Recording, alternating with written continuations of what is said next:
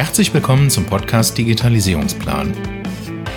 Wenn du Unternehmer bist und das Ziel hast, dein Unternehmen zu digitalisieren, dann bist du hier genau richtig.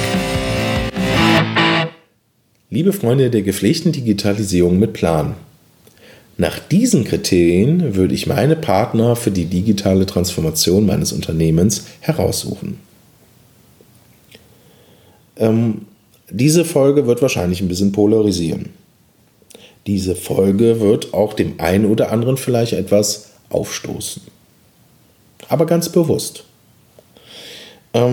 Wir kriegen ja relativ viel in unserem Tagesgeschäft mit von Digitalisierungsprojekten, die gut laufen und Digitalisierungsprojekte, die echt aus der Hölle sind. Ja? Das liegt zum einen immer an verschiedenen Konstellationen, aber es gibt so eine kleine Geheimzutat, und die Geheimzutat ist A, der Inhaber oder derjenige, der das vorhat, sollte das Internet gehen haben. Und zweite Geheimzutat ist, es sollten die richtigen Menschen, also in Form von die richtigen Partner auch rausgesucht werden, die jeder für sich auf seinen Bereich exzellente Ergebnisse haben, aber in Kombination die Stärke heben und das Potenzial heben.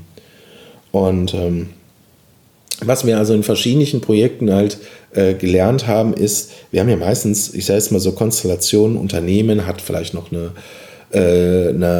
sogenannte Webagentur, das Unternehmen hat dann vielleicht noch so eine Markenagentur, das Unternehmen hat dann vielleicht noch so eine Hosting-Dienstleister, das Unternehmen hat vielleicht noch einen Unternehmensberater, das Unternehmen hat vielleicht noch einen Finanzinvestor, das Unternehmen hat vielleicht noch, ich sage jetzt mal, ein paar Freelancer, die irgendwie am Markt sind und mithelfen, und das Unternehmen hat vielleicht, ich sage jetzt mal, ja,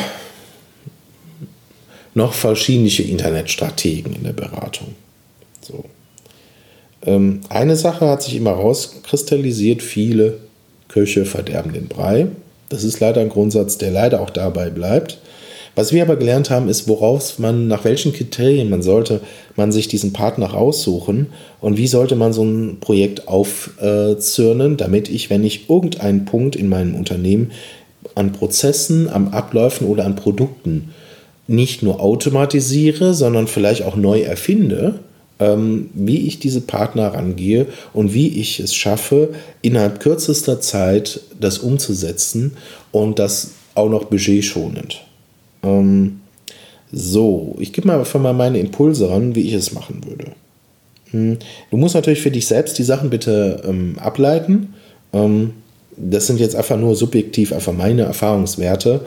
Und ich fange einfach mal kurz an. Also, wenn ich über Digitalisierung spreche, heißt das nicht, ich will da neue Infrastruktur, sprich neuen Laptop, Rechner oder PCs hinstellen, sondern für mich geht halt Digitalisierung, dass ich sage, ich will mein Businessmodell mal auf links drehen, Dinge anders machen, Dinge anders denken und mich darauf vorbereiten, was passiert, wenn ich heute nicht nur 5 Anfragen kriege, sondern 50 Anfragen.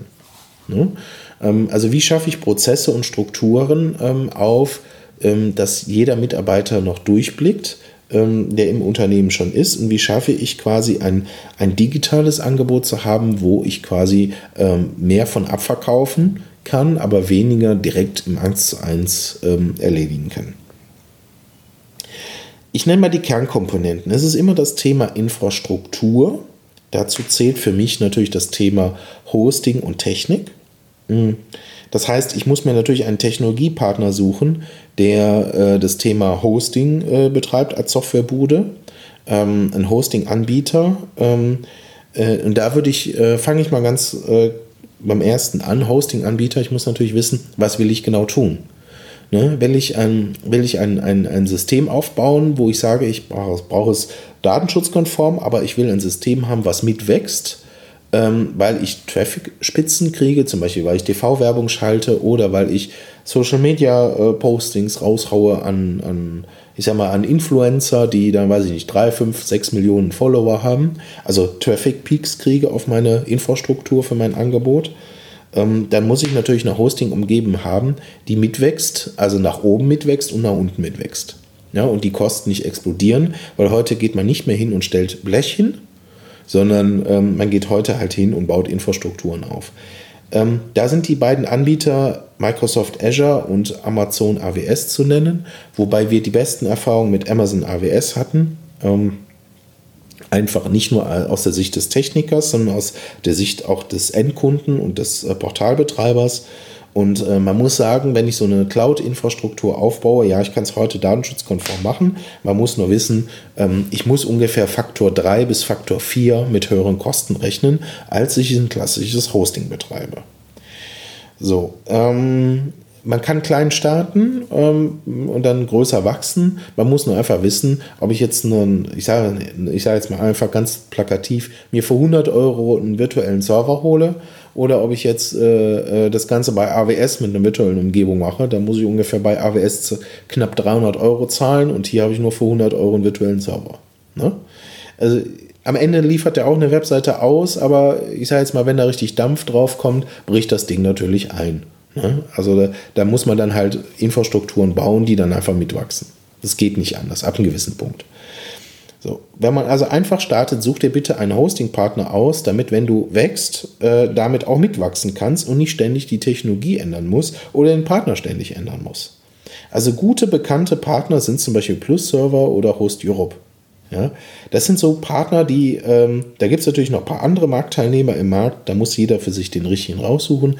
Wichtig ist halt, dass die Systeme überwacht werden, wichtig ist, dass die Systeme aktiv gemonitort werden und wichtig ist, dass wenn du gerade am Samstagabend um 21 Uhr eine TV-Werbung rauskommt und die Infrastruktur fliegt am anderen Ende gerade aus, dass da am anderen Ende vielleicht jemand sitzt und laut Wartungsvertrag oder laut Monitoringvertrag irgendwelche Büchsen hochfährt oder irgendwelche Büchsen runterfährt. Also aktives Monitoring und Überwachung.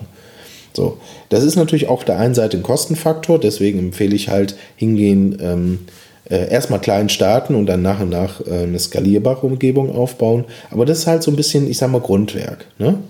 Und das wird halt in der Regel ganz gerne einfach vernachlässigt. Der zweite Ebene, wobei ich mir einen Dienstleister raussuchen würde, ist mein technischer Umsetzungspartner. Damit meine ich nicht einer, der Webseiten schön schrubbelt oder liebevoll von uns immer genannt Frontend-Mokli, sondern das ist derjenige, der quasi die Architektur aufbaut, um halt nach draußen hin später die Angebote schnell aufzubauen und zu vermarkten. Das heißt, setze für dich bitte sogenannte Frameworks ein. Frameworks sind also immer, ich sage jetzt mal, Baukästen, die halt schon, ich sage jetzt mal, eine gewisse Marktstabilität haben, wo es immer Leute zur Rekrutierung für gibt, die schon einsetzen, in unterschiedlichen Programmiersprachen vorhanden sind, gut dokumentiert sind und du damit schnell mit so einem Baukasten schnell eine neue Applikation, eine neue Anwendung, ein neues System, einen neuen Prozess, eine neue Funktion umsetzen kannst. Und schnell also quasi auf die Gegebenheiten umsetzen kannst und halt einen Partner hast, der dieses Framework oder diese technische Programmierleistung umsetzt. Der zweite Part ist natürlich Design und Frontend-Entwicklung. Das heißt also, du brauchst, wenn du im Web Geschichten machst, natürlich immer Leute, die nach vorne nicht nur eine Sache gestalten, sondern auch das Ganze quasi auch als Frontend, als Oberfläche umsetzen. Das heißt, du hast immer zwei Parts. Du hast einmal den sogenannten Softwareentwickler, Backend-Entwickler, der den ersten Teil macht, und du hast den Frontend-Entwickler, den zweiten Teil, wovon ich gerade sprach. So, beide sollten in der Regel gut ausgebildete Fachkräfte sein. Also in diesem Fall reicht es aus, wenn das Freelancer sind. Du musst keine Agenturen nehmen. Du kannst es nehmen, aber sei dir dessen bewusst, die Freelancer wissen manchmal nicht, und das muss man leider so sagen, auch bei den Kollegen, die kennen ihren Preis nicht. Ja? Und wissen nicht, welchen Wert sie stiften. Das heißt, sie verkaufen sich in der Regel nicht marktgerecht, sondern meistens unter Preis. Das heißt, tut dir bitte selbst einen Gefallen und besorgt dir die Freelancer, die mindestens 5 Jahre am Markt sind. Ja, dann haben sie sich ein bisschen bewährt. Mindestens 10 Jahre, 8 bis 10 Jahre Berufserfahrung in diesem Kontext haben und gute Arbeit geleistet haben. Vielleicht ein bisschen Führung benötigen, aber die sind in der Regel recht gut ausgebildete Fachkräfte und können Dinge innerhalb kürzester Zeit auf die Straße bringen, wo es vielleicht schon mal in Agenturen ein bisschen länger dauern würde. Und der nächste Vorteil ist, du kaufst sie halt einfach nur für die gewisse Leistung einfach ein und danach brauchst du die vielleicht nicht mehr in dieser Intensität. Aber wichtig ist halt, du brauchst diese Aufteilung. Also musst Leute haben, die reine Softwareentwicklung im Hintergrund machen und Leute, die rein das Frontend machen. Und gehe nicht hin und erwarte von einem Frontend-Entwickler, dass er Datenbankarchitekturen aufbaut im Hintergrund, um irgendeine Applikation zu bauen. Ja, das kann der nicht. Das ist auch wieder so ein, was wir in unseren Projekten merken oder wenn wir dann mit den Kunden sprechen, warum hat denn dein Projekt nicht funktioniert, und wir dann mit den Leuten sprechen, erkennen wir dann relativ schnell, welche Fehler gemacht wurden. So, wenn du das hast, also dein Backend-Entwickler, dein Frontend-Entwickler, dann kommt es in den nächsten Thema, dass du das Thema vielleicht mal Text und Storytelling aufgreifst. Das heißt, Content-Kreation oder Inhaltskreation und dich mal mit dem Thema Storytelling auseinandersetzt. Da draußen gibt es unheimlich viele Unternehmer, die gute Produkte entwickeln, gute Dienstleistungen oder Produkte haben, aber sie nicht richtig inszenieren. Und selbst wenn es eine Neuerung ist oder eine Innovation ist, wird sie nicht richtig inszeniert. Was brauchst du für eine gute Inszenierung? Du brauchst Menschen, die textlich diese Inszenierung erzeugen können mit den Wörtern, mit den Bildern im Kopf. Und du brauchst jemanden, der videotechnisch oder kameratechnisch das sogar festhält. Weil Bewegtbild wird stärker oder verbessert wahrgenommen als Text. Das heißt, gehe auch dahin und such dir bitte einen Kameramann, der ja heute Video- und Schnitttechnik in einer Position ist, und such dir jemanden, der ein Storyboard oder ein Drehbuch für dich schreibt. Das klingt jetzt auf der einen Seite vielleicht ein bisschen strange. Stefan, was hat denn eigentlich mein Digitalisierungsprojekt mit Storytelling und Video zu tun? Einen ganz einfachen Grund. Es geht um die Vermarktung und die Vorbereitung der effizienten Vermarktung. Ich möchte ja natürlich ein Stück weit, dass du, wenn du ein neues Produkt oder Dienstleistung vorhast, dass du das auch auf die Spur kriegst und auf diesen Erfolg, den du dir da wünschst, auch umsetzt. Und nicht allzu viel, ich sage jetzt mal, in die falsche Richtung gelaufen bist. Und die Erfahrung zeigt einfach, die meisten haben gar kein Storyboard, schon geschweige überhaupt ein Storytelling davor, sondern sie bauen einfach irgendeine Webseite oder ein anderes Angebot, versuchen es irgendwie zu vermarkten und erhoffen sich dann, dass hinten was rauskommt. Nein, also gut vorbereitet ist anders, deswegen halt ein Storyboard aufbauen. Also Kameramann besorgen, der hat in der Regel ein gutes Equipment schon, und such dir bitte aus der Film- oder Fachhochschule, da wird das Thema Storyboard gelernt. Such dir da bitte dann Talente raus. Das ist so, ich sage mal, Grundwissen erstes Lehrjahr. Also wenn du einen nimmst, der kurz vor dem Abschluss ist, der hat das Thema schon mal geübt. Kannst natürlich auch da wieder eine Fachkraft nehmen. Da wird dann dein Kameramann dir da wahrscheinlich den ein oder andere Empfehlung geben können.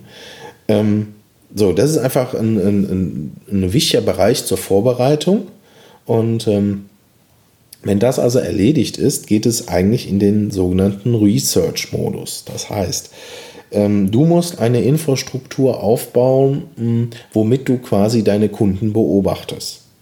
Das heißt, sämtliche Tätigkeiten oder sämtliche Inhalte, die du draußen im Netz vermarktest, auf deinen eigenen Webseiten, auf irgendwelchen Presseberichten, Informationen, Newsbeiträge etc., egal wo du unterwegs bist, sorgst du bitte dafür, dass du Möglichkeiten hast, wenn Besucher plötzlich auf dein Angebot kommen, also sprich auf deine Webseite, dass die getrackt werden und nicht nur mit einem Google Analytics, sondern mit einem visuellen Tracker. Visuelle Tracker wäre zum Beispiel jetzt Inspectlet, Mouseflow und Co., wobei Mouseflow einfach der beste handzuhabende Tracker ist. Du zeichnest da bitte deinen Nutzer auf, das geht datenschutzkonform. Und wer also Interesse hat, kann sich gerne mal kurz austauschen dazu. Und mit diesem Tracker siehst du halt, wie dein Nutzer sich verhält auf den Seiten. Und findest halt heraus, welche Informationen sind ansprechend für ihn und welche überhaupt nicht. Daran richtest du quasi dein Angebot Stück für Stück aus. Das ist eine langfristige Strategie, keine kurzfristige.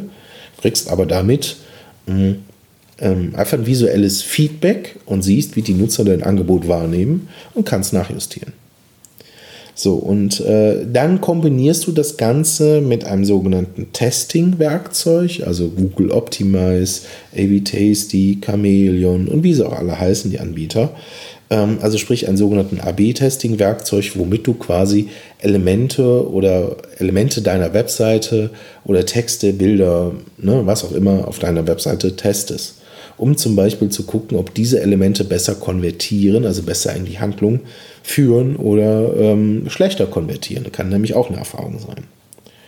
Wenn du das alles hast, dann bist du schon bist du weiter als alle anderen, und dann musst du dir in der strategischen Ausrichtung dir natürlich ein paar Gedanken machen, wie vermarktest du dein Angebot. Und dazu hatte ich eine Podcast-Folge mal gemacht, also 3 Strategien für die perfekte Neukundengewinnung und wie ich das automatisieren kann. Nimm bitte, egal was du für eine Strategie fährst, sorg dafür, dass du ausreichend Werbebudget hast. Mache nicht den Fehler, um zu versuchen, ob du mit 500 € Werbebudget die Weltherrschaft haben willst. Ne? So Kandidaten erlebe ich immer wieder, die 1.000 € in Werbung gesteckt haben und sagen, hat ja nichts gebracht und war nicht hilfreich für uns, haben aufgegeben. Sondern der entscheidende Punkt war, da waren genügend Fehler, die gemacht wurden, dass die 1.000 € verpufft sind. Und die Fehler hättest du mit einem visuellen Werkzeug identifiziert, mit einem Analytics identifiziert und hättest du ein vernünftiges Team aufgebaut durch einen Frontend- und Backend-Entwickler und Storytelling, sprich durch den Text, wären die Probleme identifiziert geworden und du hättest nachjustieren können und du hättest die 1.000 € unter Umständen nicht verbraten. So, das heißt also, statte bitte dein Angebot mit ausreichend Budget aus. Es ist nicht immer das Ziel, viel hilft viel. Aber wenn du ein neues Produkt oder eine Dienstleistung am Markt testest, dann solltest du mal 2.000 bis 3.000 bis 4.000 € an Budget haben und die einfach mal reinpumpen und auch bewusst zu sein, dass du die komplett verlierst. Aber die technischen Daten, die du sammelst, die Daten, die deine Werkzeuge sammeln, die sind unbezahlbar. Weil du jetzt merkst, wie dein Angebot wahrgenommen wird, wie deine Anzeige wahrgenommen wird, wie dein Werteversprechen wahrgenommen wird, wie deine Landingpages konvertieren, deine Anzeigen konvertieren und du dann siehst, welche Punkte musst du nachjustieren. So, das ist so, ich sag mal, ein Punkt, also bitte spare nicht an Budget und es gibt für den ersten Strich nie das richtige, ich sage jetzt mal der richtige Kanal. Ne? Also es kann ja sein, dass du dein Angebot über Google AdWords vermarktest, gute Quoten kriegst. Es kann aber auch sein, dass du dein Angebot über YouTube Ads vermarktest und gute Ergebnisse erzielst. Also für dich musst du identifizieren mit deinem Team, wo platzieren wir unsere Werbung und wo könnten wir unsere Zielgruppe möglicherweise gut erreichen und wo hält sich unsere Zielgruppe unter Umständen auf. Ne, habe ich jetzt also ein Endkundenprodukt oder habe ich ein B2B-Produkt? Und dafür muss ich die richtige Plattform raussuchen. Wenn ich für mich nicht nur als Unternehmer, sondern als Team dahinter mir für uns die richtige Plattform rausgesucht habe, dann heißt es Content produzieren, also Werbemittel produzieren, Texte, Inhalte, Videos, was auch immer produzieren und raus damit. Und dann heißt es nicht nur 1, sondern vielleicht mal 40, 50, 60, 80, 100 Stück. Raus damit. Weil nur wenn du diese kontinuierliche Tätigkeit machst, also produzieren und raus, kriegst du Reichweite und wirst am Markt wahrgenommen. Und plötzlich fangen an, Menschen deine Inhalte zu konsumieren. Also wenn du nichts veröffentlichst und nichts rausgehst, nicht in den Sendemodus gehst, kann halt auch keiner dich auch wirklich wahrnehmen oder auffindbar machen. So. Das heißt, in dieser Strategie natürlich im ersten Schritt rausgehen, produzieren und im zweiten Schritt das Ganze intensivieren. Das heißt also Themen clustern und zusammenfassen. Das wäre dann so der zweite Schritt danach.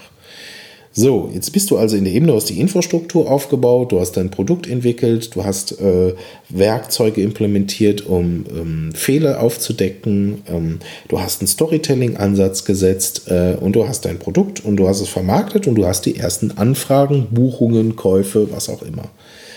dann sorge bitte dafür, dass du ein System dahinter hast, damit diese Anfragen, Buche und Verkäufe abgearbeitet werden. Sei es von Mitarbeitern, sei es von Dienstleistern, wie auch immer. Aber hab bitte ein System, was das Ganze nachverfolgt. Damit auch, wenn abends um 23 Uhr eine Bestellung reinkommt, dass die auch abgearbeitet wird. Ja, also nicht um 23 Uhr, vielleicht dann am nächsten Tag, aber dass zumindest der Kunde die Information kriegt oder der Interessent, der da bei dir gekauft hat, jo, da ist was, da habe ich gerade was bestellt, jo, wir kümmern uns drum und morgen früh setzen wir das um. Ja, so Feedback geben den Leuten und nicht einfach nur, ja, vielen Dank für deine Bestellung und platsch, da passiert nichts mehr, sondern Instant Feedback geben.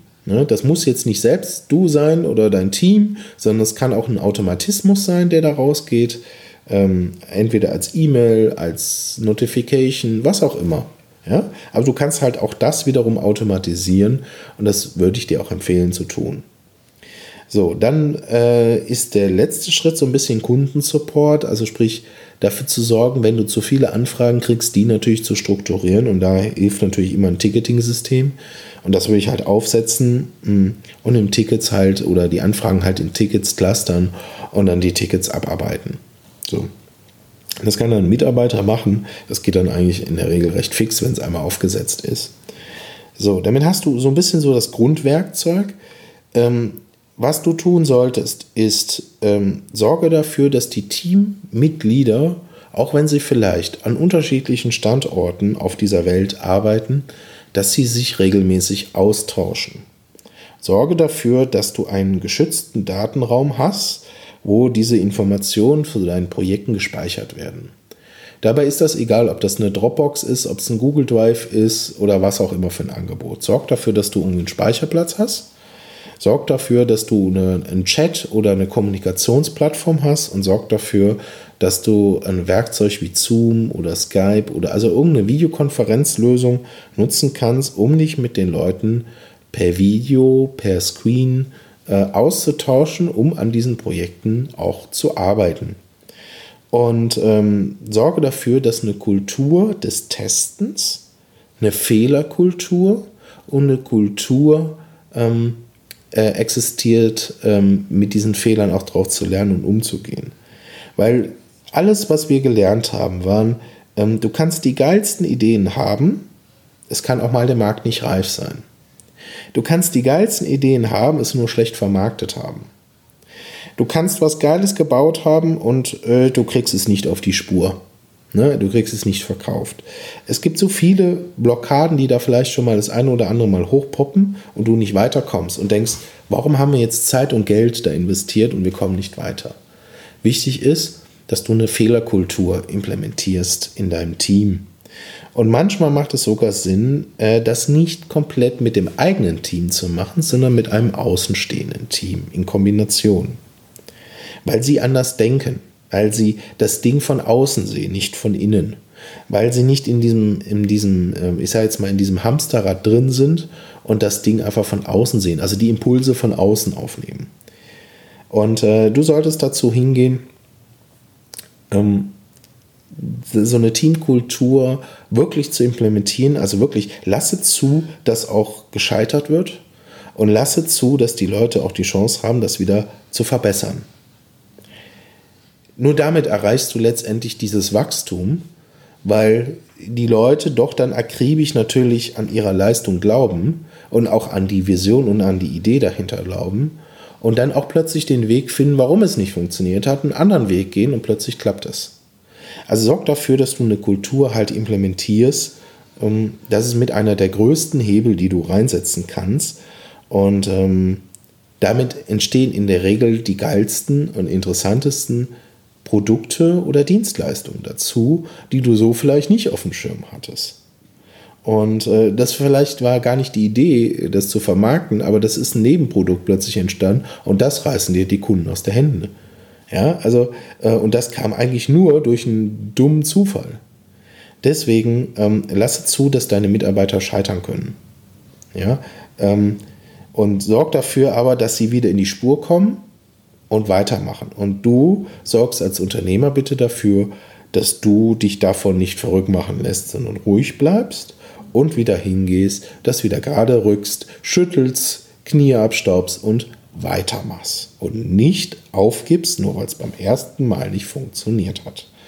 Also vielleicht einen kleinen Punkt aus dem Leben zu erzählen. Ich habe 6-mal in meinem Leben mein Business auf links gedreht. Komplett. Und es waren jedes Mal Impulse von außen und was dabei heraus passiert ist, ist jedes Mal war ein Punkt da, wo ich sagte, das kann ich nicht mehr akzeptieren. Das konnte ich mit den Leuten nicht mehr akzeptieren. Wir haben uns auf links gedreht. Spannenderweise haben uns ein paar Kunden, das waren unsere Lieblingskunden, die haben uns über die Jahre begleitet und sind dabei geblieben. Und der andere spannende Aspekt war es, jedes Mal ist was Geileres daraus entstanden, als es vorher war. Und nicht nur, dass es mir Spaß gemacht hat, sondern auch den Leuten Spaß gemacht hat. Und wir gemerkt haben, yo, ich glaube, das war eine gute Idee, dass wir es getan haben. Also sorge dafür halt, dass du so eine Fehlerkultur zulässt und eine Kultur des Testens. Und wir haben auch einen spannenden Aspekt gelernt, das war, die Kollegen oder deine Mitarbeiter, die in der Regel am nächsten am Kunden sind, am ruhigsten sind und sich in der Regel nicht trauen, was zu sagen, weil sie Angst haben, vielleicht sie werden vom Team dumm angeguckt, die haben in der Regel die geilsten Ideen. Und wenn man diese Ideen testet und auch noch verifiziert, also sprich mittels AB-Tests zum Beispiel, dann steigerst du deren Selbstbewusstsein und die haben in der Regel auch noch recht und es steigert sich noch dein Umsatz. Und die, die immer nur ganz laut schreien und immer alles besser wissen, die werden ein bisschen ruhiger und sehen plötzlich, dass ihrer Beitrag gar keine große Auswirkung hatte. So, für dich zur Digitalisierung deiner Dienstleistung, deiner Produkte gebe ich dir als letzten Impuls mit, wenn du eine Dienstleistung hast, die du anbietest, dann solltest du darüber nachdenken, ob du diese Dienstleistung nicht als Service kreierst, als Productized Service. Wer sich mit dem Thema etwas tiefer auseinandersetzen will, da sei der liebe Mike Pfingsten aus Köln, Köln-Bonner Raum, der Ansprechpartner. Der Mike Pfingsten hat den Bereich Digital Game Changer. Das ist im Prinzip aus einer Geschichte herausgeboren, aus seinen eigenen Sachen herausgeboren, ein Lösungsangebot, um Produkte oder Dienstleistungen zu transformieren in eine andere Version. Und er begleitet Menschen dabei, Teams, Unternehmen, ihre Produkte wachsen zu lassen, in eine andere Form zu transformieren. Und dabei kann es sowohl eine handwerkliche Leistung sein, als zum Beispiel auch eine Ingenieurdienstleistung sein. Das ist völlig unterschiedlich. Wer also den einen oder anderen Impuls hat, da gibt es aktuell so 3-4 Podcast-Folgen von ihm im Digital Game Changer Podcast, die ich dir empfehlen kann, bitte die sich mal anzuhören, also wie ein sogenannter Productized Service entwickelt wird und wie der aufgebaut ist. Das würde jetzt hier die Folge nochmal so um gut 30 Minuten sprengen. Die Information hat er besser, glaube ich, aufgenommen und ich kann dir nur empfehlen, sich wenn das sich also interessiert, mal auszutauschen, weil er halt sagt, wir sorgen nicht nur dafür, dass halt diese Dienstleistung, systematisiert wird, sondern wir steigern auch noch ein Stück weit den Wert, weil wir wertbasierte Angebote damit das Ganze kombinieren. Und somit kannst du quasi weniger, wenn du eine Dienstleistung hast, weniger Kunden durchschleusen, kriegst aber wesentlich mehr Return on Investment und hast dann noch den anderen Teil, dass du einfach viel, viel höhere Qualität liefern kannst und selber nicht in den Produkten oder in den Services kaputt gehst, ja, oder deine Mitarbeiter. Also das als Impuls dahin, also als Empfehlung. So, zusammenfassend kann man sagen, es gibt kein richtig, kein falsch. Wichtig ist nur, du musst die richtigen Leute an dich binden, kombinieren und die Leute, die in ihrem Fachbereich absolute Spitzenklasse liefern, die musst du halt suchen und rekrutieren. Und manchmal findest du, dass die richtigen Leute interessanterweise über Empfehlungen, aber manchmal auch über Facebook und manchmal auch über die gute Qualität und gute Arbeit, die manche in anderen Bereichen schon geliefert haben, anzusprechen. Also eine Generalagentur für Digitalisierung oder einen Digitalisierungspartner zu suchen, der alles aus einer Hand macht, ist zwar vielleicht eine bequeme Variante, führte aber bei unseren Kunden, die wir kennengelernt haben, nicht immer wirklich zur Lösung, sondern war letztendlich nur einer hat daran gewonnen, nämlich der Digitalisierungspartner. Aber der Kunde hat in der Regel nicht das Ziel erreicht, was er vorhatte. So, und der letzte Impuls für heute ist das Thema Innovationen und Forschung und Entwicklung. Jetzt ist es ja so, wenn du Dienstleistungen oder Produkte jetzt anders aufbauen willst, digitalisieren willst, Prozesse bauen willst, das ist ja alles irgendwie, du musst Leute einkaufen, du musst Technologien einkaufen, du brauchst Zeit und Entwicklung. Und das alles kostet irgendwie auch Geld. Jetzt gibt es heute über die Bundesländer verschiedene Fördermittelprogramme. Die einen sind auf Forschung und Entwicklung aufgesetzt, das andere sind als Gutscheine deklariert, das andere sind klassische Fördermittelanträge. Du hast ja verschiedene Arten. Das heißt, du hast ja einmal deine Mitarbeiter, die du quasi auf das neue Produkt quasi vorbereiten musst, eine neue Dienstleistung. Du hast einmal deine technische Entwicklung in diesem Bereich und auch vielleicht deine wirtschaftliche oder deine Unternehmensstrategie daraus geändert. All das kostet Zeit und Geld und du kannst halt dir heute Fördermittel organisieren, die in der Regel mit Zuschüssen sind, so zu knapp, ja, kann man sagen, 90% sind es alles nur zuschussbasierte Systeme. Und ja, so eine Beantragung kostet richtig Arbeit. Das auch nehmen wir zum Beispiel für unsere Kunden ab. Wenn das Ganze beantragt ist und dann genehmigt wird, hast du im Prinzip eine Zusage. Und ich nehme mal ein Beispiel. Du machst ein Projekt, was irgendwie 50.000 Euro kostet und dann kriegst du da einen Zuschuss von 50%. Ja, wenn du kleinere Projekte machst und in gewissen Regionen, zum Beispiel hier in Nordrhein-Westfalen oder Berlin unterwegs bist, kriegst du sogar 80% Zuschuss. Ja, das ist dann unterschiedlich, für was du das dann genau einsetzt. Und da können wir dann im Detail gerne mal in so einem Erstgespräch über die Strategie, was ihr vorhabt, was ihr umsetzen wollt, gerne mal drüber sprechen und helfen auch gerne bei dieser Fördermittelauswahl. Dazu gibt es eine kleine Datenbank, die wir entwickelt haben, mit den ganzen Hilfen, Hinweisen und Anträgen. Und also mach dich mal mit dem Thema Fördermittel vielleicht bekannt.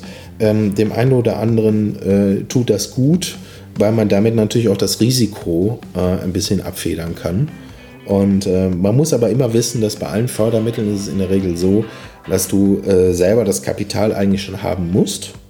Also Beispiel, wenn du ein 10.000 Euro Projekt machst, solltest du die 10.000 Euro haben, von mir aus gestückelt, aber du solltest die irgendwie haben und dann kriegst du auch einen Zuschuss von 50 oder 80%. Ne? Aber du musst halt erst die Leute dahinter bezahlen und du kannst das halt auch machen, wenn du mehrere Lieferanten hast, ne? Nicht nur einen.